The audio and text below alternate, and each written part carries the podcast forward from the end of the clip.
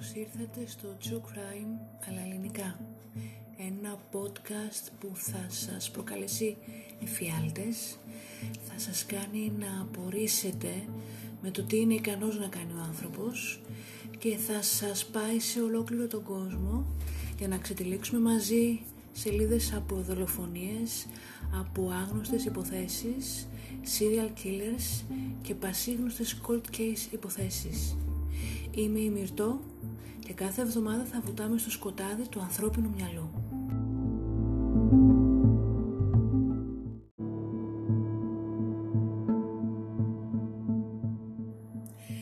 «24 Νοεμβρίου του 2016 ο Τζόελ Γκάι Τζούνιορ, 28 ετών και οι ετεροθαλείς αδερφές του συγκεντρώθηκαν με τους γονείς τους Τζόελ και Λίσα Γκάι για την ημέρα των ευχαριστειών στο διόροφο πατρικό σπίτι των γονιών τους που βρίσκεται σε μια όμορφη γειτονιά στο Goldview Lane στο Knoxville του Tennessee. Πρόσφατα συνταξιούχος ο Τζόελ ήταν συνδυαστής μηχανικών αγωγών και το ζευγάρι ήταν εδώ και 31 χρόνια παντρεμένο. Ο πατέρας είχε τρεις κόρες από έναν προηγούμενο γάμο και με την Λίσα είχαν κάνει τον μικρότερο γιο τους, τον Τζόελ Μάικλ Γκάι Τζούνιορ το 1988. Αυτές όμως θα ήταν οι τελευταίες διακοπές τους μαζί στο πατρικό τους. Ο Τζόελ και η Λίσα είχαν μόλις βρει έναν αγοραστή για το σπίτι τους στο Νόξφιλ και εφόσον η Λίσα θα έβγαινε στην σύνταξη σε λίγες ημέρες, αποφάσισαν να μετακομίσουν στο σπίτι της μητέρας του Τζόελ, του πατέρα, που ήταν 90 μίλια μακριά. Όλοι ανυπομονούσαν για μια χριστουγεννιάτικη επανένωση που θα έκαναν στο σπίτι εκεί μετά, η οποία θα γινόταν μετά από ένα μήνα. Οι δύο γονείς της οικογένειας ανακοίνωσαν λοιπόν τα νέα στις κόρες τους, οι οποίες χάρηκαν πολύ, μιας και οι γονείς πάντα δούλευαν σκληρά εδώ και πολλά χρόνια. Ο Τζόελ και η Λίσα αποχαιρέτησαν τις κόρες τους και σχεδίαζαν να αποχαιρετήσουν και τον μικρότερο γιο τους, τον Τζόελ Τζούνιορ, την Παρασκευή εκείνης της εβδομάδας, ο οποίος θα έμενε μερικές ακόμα ημέρες στο πατρικό του προτού επιστρέψει στο σπίτι του στον Πατόν Ρούζ, όπου ζούσε εδώ και 10 χρόνια. Ο Τζόελ Τζούνιορ, μην έχοντας ποτέ δουλειά και έχοντας παρατήσει το κολέγιο ένα χρόνο πριν, χρηματοδοτούνταν αποκλειστικά από τη μητέρα του, η οποία δούλευε μόνο και μόνο για να δίνει όλο της το μισθό στο γιο της. Του πλήρωνε όλα τα έξοδα όπως βενζίνες, ενίκιο, τρόφιμα, λογαριασμούς, τα πάντα. Οι γονείς ανέφεραν στις κόρες τους ότι σχεδίαζαν να κόψουν τον Τζόελ Τζούνιορ οικονομικά αμέσως μετά την συγκέντρωση που θα κάναν των ευχαριστειών, μιας και όταν έκαναν υπολογισμούς είδαν πως δεν θα μπορούν πλέον να το στηρίζουν οικονομικά τον μικρό τους γιο. Δεν είναι σαφές αν οι γονείς πρόλαβαν να ανακοινώσουν στο μικρότερο γιο τους ότι δεν πρόκειται πλέον να το στηρίξουν οικονομικά ή εάν ο ίδιος το έμαθε από κάποιο άλλο μέλος της οικογένειας, όμως οι συνεργάτες της Λίσα άρχισαν να ανησυχούν όταν αυτή δεν εμφανίστηκε στην δουλειά της την Παρασκευή 25 Νοεμβρίου. Η Λίσα δούλευε στην εταιρεία Jacobs Engineering στο Oak Ridge, όπου ήταν διαχειριστής ανθρώπινου δυναμικού και υποτίθεται ότι η τελευταία, ήταν η τελευταία μέρα της πριν από τη σύνταξή της και οι συνάδελφοί της είχαν προγραμματίσει ένα αποχαιρετιστήριο επίσημο πάρτι πριν αυτή αποσυρθεί. Αφού οι συνάδελφοί της καλούσαν επανειλημμένα την Λίσα και στο σταθερό και στο κινητό χωρίς απάντηση, κάτι που ήταν πολύ πολύ σπάνιο για την Λίσα να μην σηκώσει το τηλέφωνο, αποφάσισαν να καλέσουν την αστυνομία και τους ζήτησαν να πάνε στο σπίτι της οικογένειας Γκάι για να ελέγξουν ότι όλα είναι ok. Κανείς όμως δεν ήταν προετοιμασμένος για ό,τι ανατρεχιαστικό και αειδιαστικό θα τους έβρισκε μέσα στην οικία της οικογένειας Γκάι.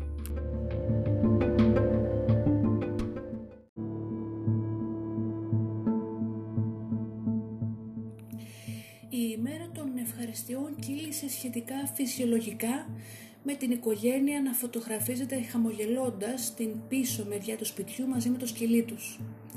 Η Μισελ όμως, η μία κόρη της οικογένειας, παρατήρησε κάποια πράγματα τα οποία όπως δήλωσε αργότερα στο δικαστήριο της φάνηκαν περίεργα. Πρώτον, ότι ο Τζόελ Τζούνιο άρχισε να της μιλάει, κάτι που ήταν εξαιρετικά απροσδόκητο, γιατί σύμφωνα με την ίδια δεν μίλαγε ποτέ σε κανένα μέλος της οικογένειας πέραν των γονιών του. Μάλιστα η Μισελ επεσήμανε πως ο Τζόελ δεν ήξερε καν τα ονόματα των παιδιών της. Ο νεαρός γιος συνήθως περνούσε όλο τον χρόνο του στο δωμάτιό του κάθε φορά που έμενε στο σπίτι των γονιών του, είτε παίζοντας παιχνίδια είτε διαβάζοντας. Η Μισελ επίσης ανέφερε πως είδε δύο μεγάλα μπλε πλαστικά βαρέλια στα πίσω καθίσματα του αυτοκίνητου του Τζόελ, το οποίο ήταν παρκαρισμένο στο δρόμο και υπέθεσε ότι εκεί είχε βάλει τα υπάρχοντά του.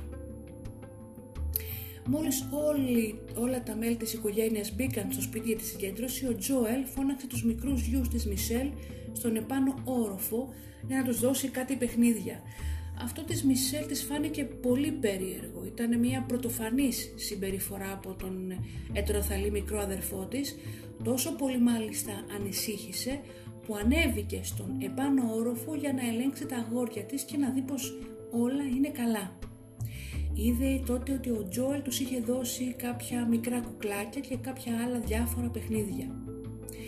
Η παράξενα εξωστρεφής και φιλική διάθεση του Τζόελ Τζούνιορ συνεχίστηκε καθ' όλη την διάρκεια του δείπνου των ευχαριστειών. Κάποια στιγμή η Μισελ ανέφερε στο δικαστήριο ότι ο Τζόελ την ακολούθησε στενά στις σκάλες εκείνο το βράδυ και πίστεψε ότι ήταν κάτι εξαιρετικά παράξενο. Σύμφωνα με την ίδια, ο νεαρός δεν ενεργούσε ποτέ στο παρελθόν έτσι. Μετά πάντως από όλα αυτά τα περίεργα μαζεύτηκαν όλοι στο εορταστικό τραπέζι και μετά από ένα όμορφο δείπνο η Μισελ πήρε τα δύο παιδιά της και πήγαν σπίτι τους.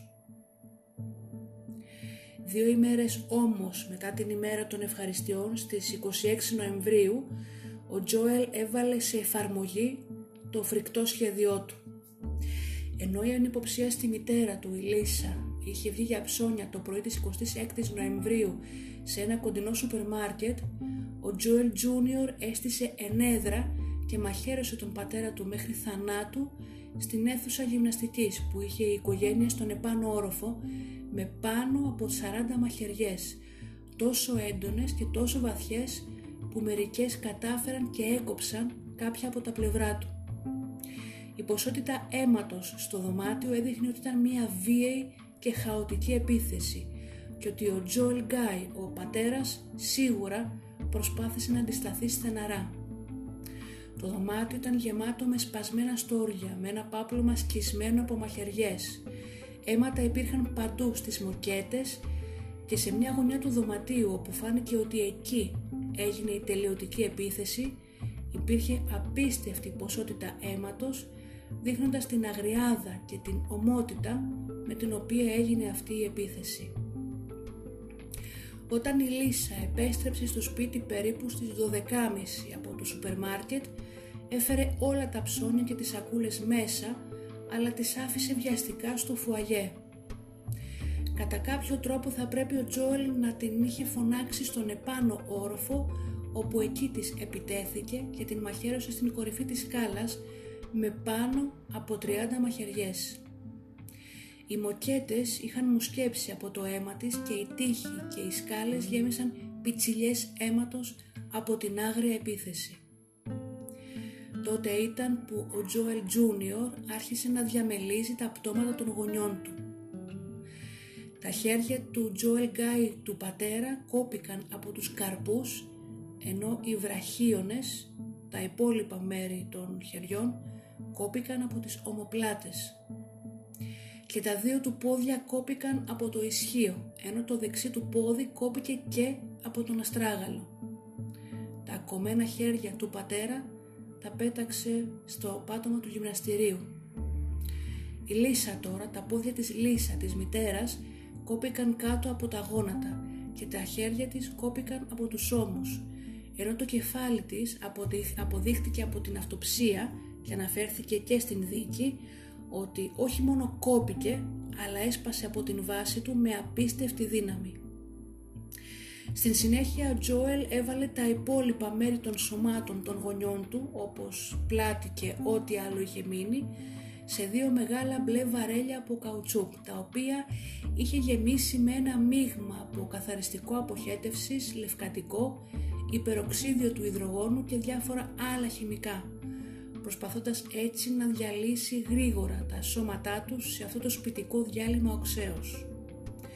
Το πιο ανατριχιαστικό απ' όλα είναι ότι έβαλε το κομμένο κεφάλι της μητέρας του σε μια μεγάλη σκεπαστή κατσαρόλα με κάποιο είδους υγρού και άναψε το μάτι για να σιγοβράσει. Κατά τη διάρκεια των δολοφονικών επιθέσεων στους γονείς του, ο Τζόελ Τζούνιορ υπέστη τραυματισμούς στα χέρια του που ήταν αρκετά σοβαροί και που έχριζαν επίγουσας περίθαλψης. Έτσι περίπου στις 3.30 την ίδια ημέρα πήγε στο ίδιο ακριβώς σούπερ μάρκετ από το οποίο η μητέρα του είχε μόλις γυρίσει δύο ώρες πριν. Μάλιστα καταγράφηκε από το κλειστό κύκλωμα παρακολούθησης του σούπερ μάρκετ να αγοράζει ιατρικές γάζες, επιδέσμου, επιδέσμους και άλλα είδη πρώτων βοηθειών για τη θεραπεία των τραυματισμών του. Παρ' όλα αυτά, λόγω των τραυματισμών του, ο Τζοέλ δεν μπόρεσε να ολοκληρώσει την δουλειά που είχε ξεκινήσει και πιθανώς επειδή δεν είχε προβλέψει πως η δουλειά πραγματικά θα χρειαζόταν να κάνει για αυτές τις δολοφονίες. Έτσι την Κυριακή 27 Νοεμβρίου έφυγε από το πατρικό του σπίτι για το δικό του σπίτι στον Πατόν Ρούζ του LA και πήγε στην Πανεπιστημιακή Κλινική του LSU για να θεραπεύσει τα τραύματά του. Άφησε το πατρικό του με τα σώματα των γονιών του ακόμα μέσα στα χημικά, με αίματα παντού, με αντικείμενα που σχετίζονταν με τον διαμολισμό, με το διαμελισμό και με τη δολοφονία των γονιών του διάσπαρτα μέσα στο σπίτι. Η κουζίνα παρέμεινε αναμένη με την κατσαρόλα να σιγοβράζει και με τον φούρνο να δουλεύει και με την θέρμανση μέσα στο σπίτι να γίνεται όλο και πιο αποπνικτική. Έτσι έμεινε το σπίτι, η σκηνή αυτών των φρεντιαστικών εγκλημάτων έως και τις 28 Νοεμβρίου όταν η αστυνομία πραγματοποίησε έλεγχο και μπήκε μέσα στο σπίτι.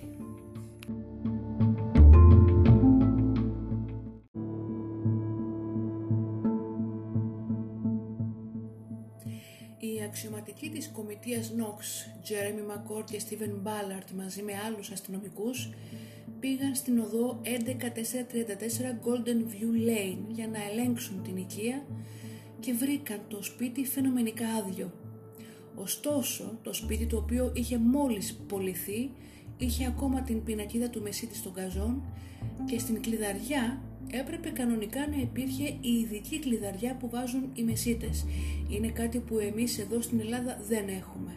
Όταν στην Αμερική ένα σπίτι είναι προς πώληση μέσω ενός μεσίτη, ο μεσίτης αυτός βάζει μια ειδική εξωτερική ογκώδης κλειδαριά στην κεντρική πόρτα του σπιτιού, όπου το κλειδί το έχει μόνο ο ίδιος και οι διοκτήτες και δεν μπορεί να μπει κανένας άλλος.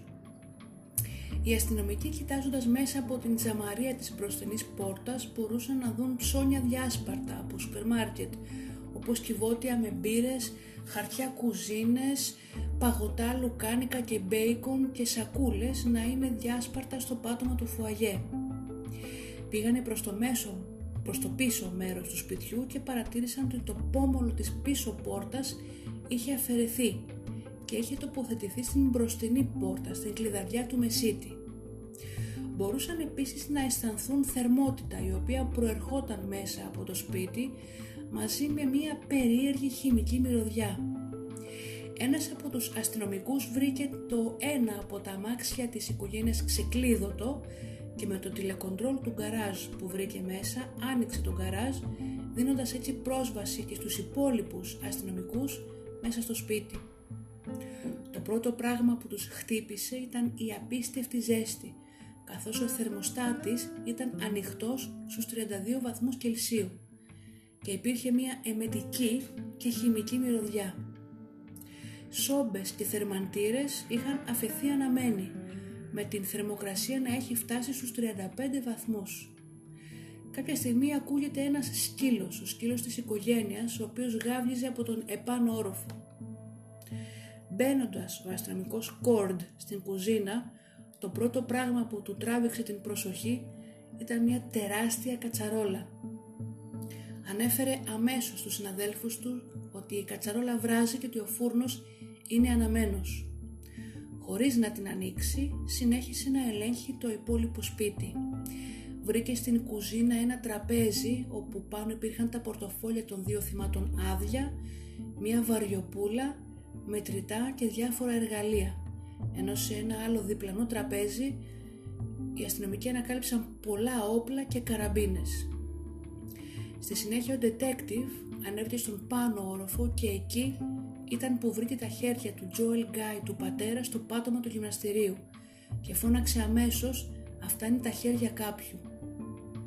Η αστυνομία ανακάλυψε τους κορμούς του ζευγαριού με μόνο την σάρκα στις πλάτες τους να φαίνεται άθικτη μέσα στα δύο τεράστια μπλε βαρέλια στο κύριο μπάνιο με το πάτωμα του μπάνιου να είναι καλυμμένο από χοντρά πλαστικά φύλλα και με μία μάνικα να είναι βιδωμένη στην βρύση του γέρας.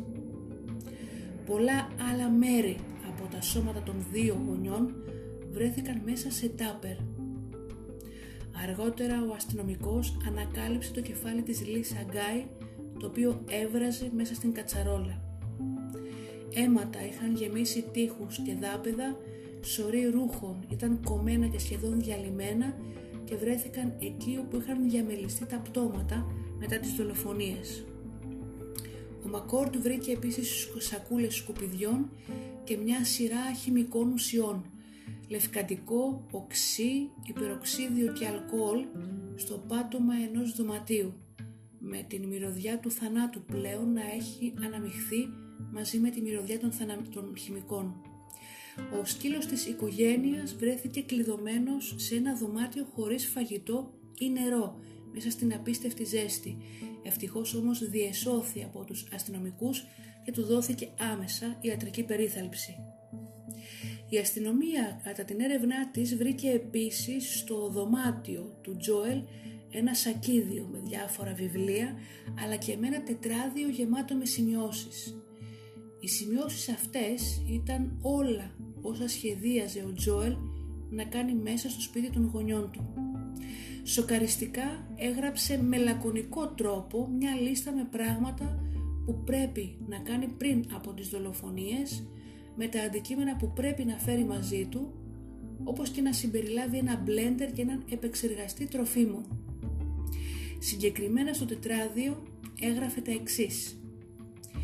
Η πρώτη σελίδα γράφει το εξής.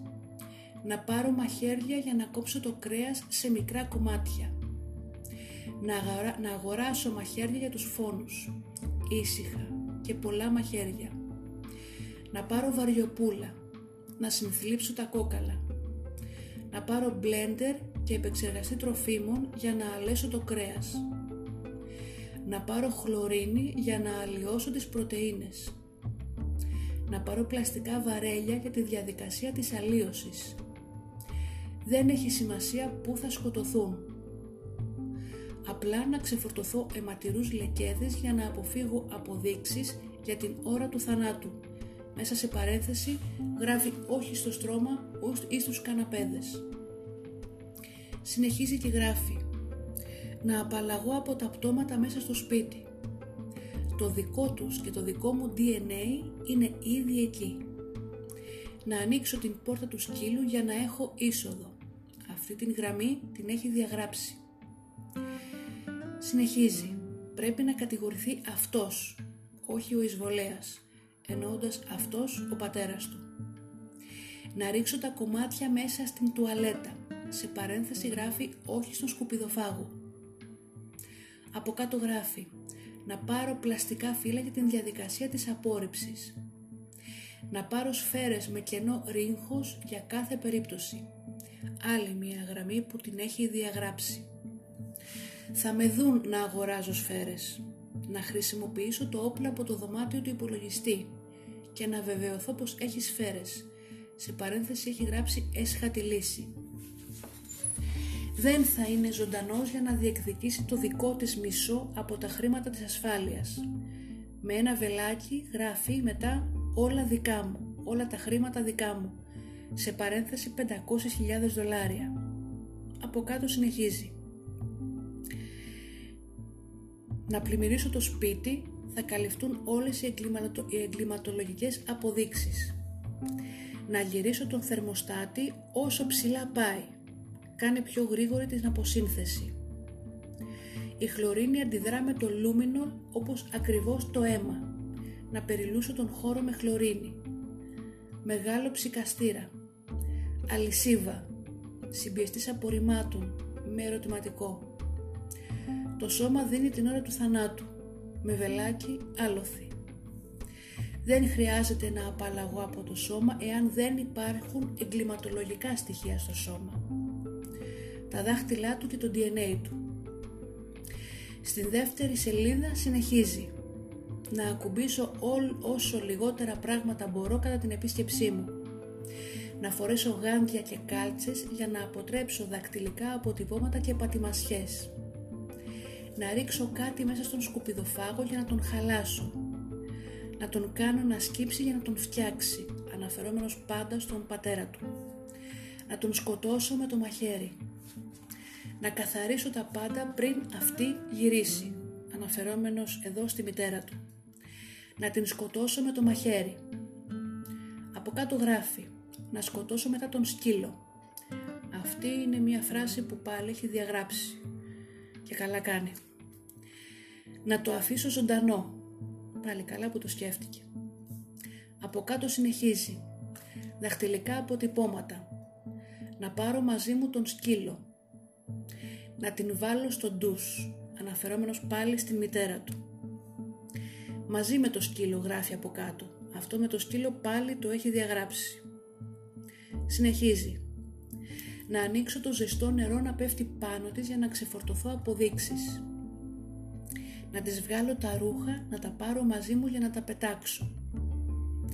Να τον βάλω στο πλαστικό βαρέλι και να τον τραβήξω στην πάνω κρεβατοκάμαρα, αναφερόμενος εδώ στον πατέρα του να κόψω το χέρι του και να βάλω το δέρμα του κάτω από τα νύχια της. Να βάλω έτσι με τέτοιο τρόπο το χέρι της με το DNA του ώστε να μην ξεπληθεί το DNA του από το ντους. Να χρησιμοποιήσω υδροξίδιο του νατρίου για να διαλύσω τον μαλακό ιστό του και να μαλακώσουν τα οστά για την μεταφορά. Κάθε μία ώρα για επιτάχυνση να ρίξω το υδροξίδιο του νατρίου μέσα στην τουαλέτα. Να ξεπλύνω το βαρέλι με το τηλέφωνο του ντους και μετά με το τηλέφωνο του ντους κατευθείαν την τουαλέτα για να φύγουν όλα από τις σωλήνες και να πάνε στα δημόσια λίματα.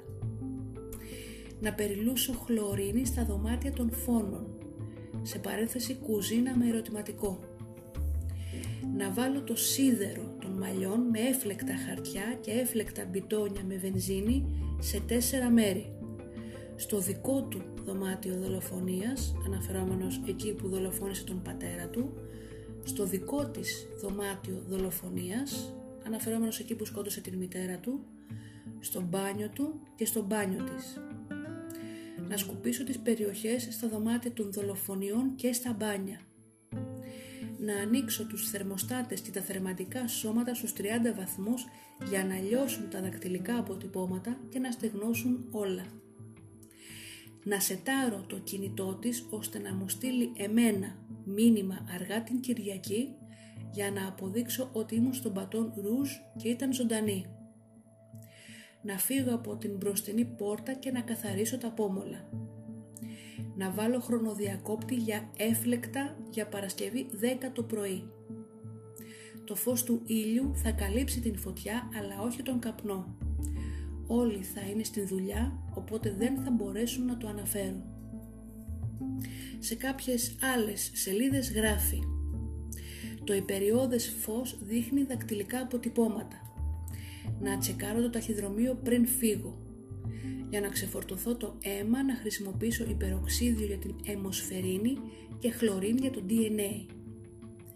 Μετά, αναγράφει σε μία άλλη σελίδα καταστροφή των πτωμάτων. Σύνθεση του σώματος 20% λίπος, 20% πρωτεΐνη, 55% νερό, 5% άλλα συστατικά. και στην τελευταία σελίδα του σημειωματαρίου, του, τετρα, του τετραδίου, όπου εκεί αναγράφει ξεκάθαρα το κίνητρο για την δολοφονία των γονιών του, γράφει τα εξής. Τα περιουσιακά στοιχεία του περιλαμβάνουν όλα τα κοινά αγαθά, εάν αγνοείται.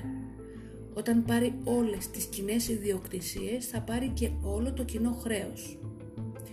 Το σπίτι στο Νόξβιλ ίσως να έχει κάνει ασφάλεια ιδιοκτήτη αλλά πιθανώς να είναι άχρηστο μετά τη φωτιά. Χρωστάει 100.000 δολάρια. Σπίτι στο Σεργκόινσβιλ, το σπίτι στο οποίο θα πήγαιναν οι γονείς να μείνουν μετά τη συνταξιοδότηση. Έχει εκτιμηθεί στα 400.000 δολάρια. Σε παρένθεση, είναι άχρηστο με την Ρενέ μέσα στο σπίτι. Η Ρενέ πρέπει να είναι η μητέρα της, ή της Λίσα ή του Τζόελ. Το αμάξι της, το αμάξι του δεν έχουν ξεχρεωθεί. Το σκάφος του, το παλιό του φορτηγό τα έχει εξοφλήσει. Τα 401.000 δολάρια του είναι 50.000 δολάρια ίσως λιγότερα μετά από τους φόρους. Θα μπορούσε να έχει κάποιες οικονομίες ή επενδυτικούς λογαριασμούς. Με όλες αυτές τις αποδείξεις πλέον το κίνητρο του Joel Guy Jr. γίνεται φως φανάρι. Με μπόλικα φυσικά αποδεικτικά στοιχεία το FBI και το γραφείο του σερίφη του East Baton Rouge θέτουν τον Guy Jr. υπό παρακολούθηση μετά την ανακάλυψη της σκηνής των εγκλημάτων. Ο Τζόελ θα, θα, θα συλληφθεί μία μέρα μετά την ανακάλυψη των πτωμάτων μπροστά από το σπίτι του στον Πατόν Ρούζ και θα κατηγορηθεί για δύο δολοφονίες πρώτου βαθμού καθώς και για κακομεταχείριση πτωμάτων. Όταν ανακρίθηκε από την αστυνομία είπε ότι είχε επισκεφτεί τους γονείς του κατά τη διάρκεια των διακοπών των ευχαριστειών. Δεν αποκάλυψε το κινητρό του, αλλά είπε στους ανακριτές ότι είχε μιλήσει στους γονείς του για τα χρήματα. Κατά τη διάρκεια της δίκης, η οποία κράτησε μόλις τέσσερις ημέρες και κατά τη διάρκεια των περιγραφών των ανατριχιαστικών δολοφονιών και των λεπτομέρειών τους, ο Joel Guy Jr. καθόταν απαθής στην θέση του, πότε πότε έχοντας ένα μηδίαμα στο πρόσωπό του.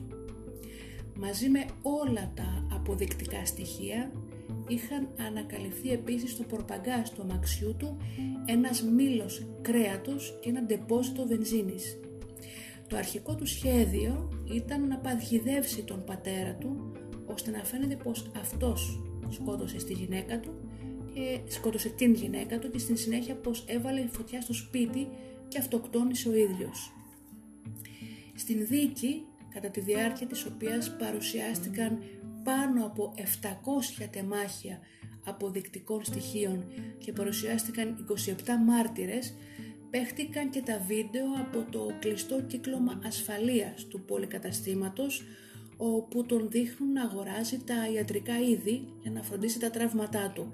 Αλλά και άλλα βίντεο από πολυκαταστήματα σε άλλη περιοχή και καταστήματα εργαλείων όπου τον δείχνουν να αγοράζει με μετρητά και από τα self-service ταμεία ήδη από τις 7 Νοεμβρίου του 2016, 19 ημέρες πριν από τους φόνους, τα βαρέλια, μαχαίρια, εργαλεία, χημικά καθαριστικά, σακούλες σκουπιδιών και άλλα που χρησιμοποίησε τις δολοφονίες. Κάτι που δείχνει καθαρά προμελετημένους φόνους.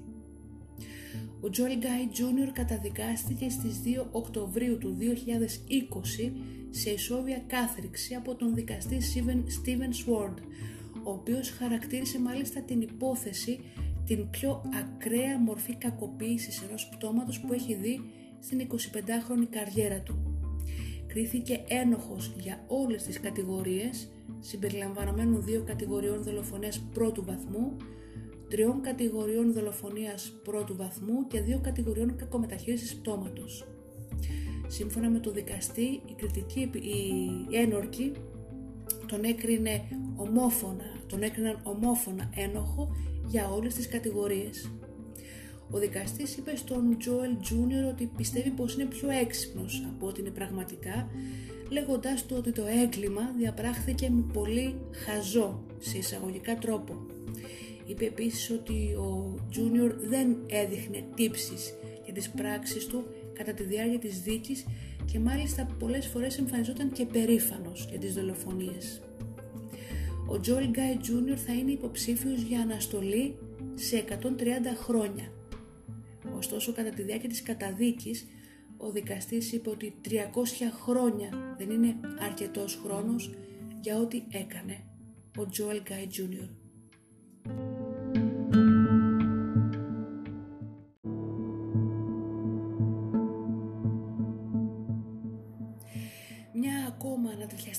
Αληθινή κλιματική ιστορία της οποίας ολόκληρη την δίκη μπορείτε να την βρείτε και online καθώς ήταν παρούσες πολλές κάμερες. Σας ευχαριστώ που και σήμερα με ακούσατε, να είστε καλά και τα λέμε στον επόμενο εφιάλτη.